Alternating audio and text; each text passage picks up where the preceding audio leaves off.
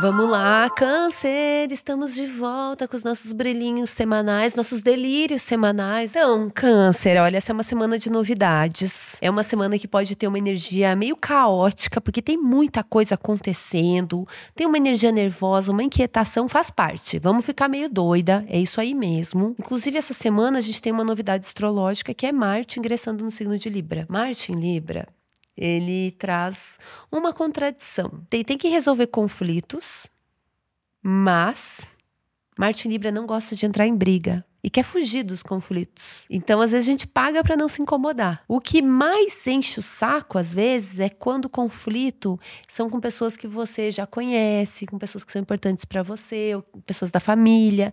E esse é o tipo de conflito que é mais ambíguo, que é mais difícil de lidar. Que às vezes a gente vai lá, briga fora de casa, né? Você, tá, tá, tá. É mais fácil até da gente ir lá mais pistoleira para resolver a coisa, né? Agora, quando a gente briga com pessoas que tem já uma outra relação mais íntima, tem uma história com a gente.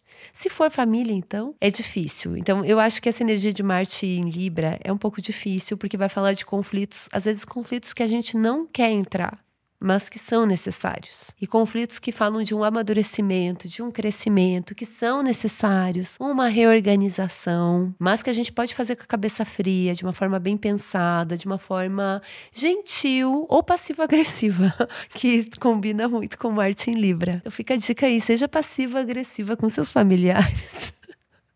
E bom clima em casa. Tudo, tudo, tudo, tudo. É isso aí, é isso aí. Mas tem mais coisa, que eu falei que é uma semana doida, caótica. A gente vai ter lua cheia. Esse mês de agosto foi tão doido que a gente tá tendo duas luas cheias. Uma no início me do mês e outra no final do mês. O mês começou com uma lua cheia em aquário e agora vai terminar no dia 30 com uma lua cheia em peixes. Então foi intenso o negócio, amor. E foi assim, ó. Tem que, tem que ter uma, uma mexida, as coisas se movimentarem um pouco, mexer um pouco. E essa lua cheia em peixes, ela vai falar de intuição, é uma lua bem espiritual também, pode ser muito bom para fazer rituaizinhos, para buscar conselhos, arrasar na terapia também. Mas como o sol está transitando em Virgem, a gente está com Mercúrio retrógrado em Virgem, essa lua em peixes faz oposição com esse Sol em Virgem, ainda uma conjunção com Saturno. Tô falando um monte de astrologuês aqui para dizer o quê? Que esse momento é muito mais pragmático do que parece. Um conselho, uma orientação astrológica que, que eu acho que tem a ver com o astral dessa semana é vamos ser pragmáticas, pé no chão, Júpiter em touro. Vamos lá, gente, devagar e sempre, esfriar a cabeça, pensar as coisas antes de agir na loucurada. Mas a gente pode lidar com a loucurada de um jeito organizado, entendeu? É um caos organizado, dá para organizar mais ou menos.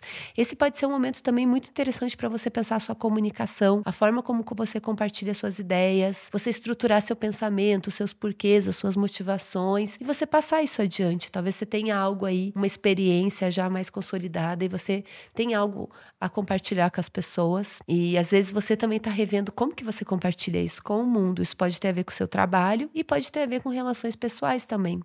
De como você é, lida nas suas relações mais íntimas, com as íntimas, das amizades, mas também nas relações amorosas. No amor, esse é o momento que eu acho que, que o foco é mais nisso, na conversa tá? E cuidar no nervosismo, né? Às vezes depende, se você tá num relacionamento que você tem um convívio diário, que você vive com a pessoa, a gente tá com esse Marte em Libra, energia nervosa, vamos com calma.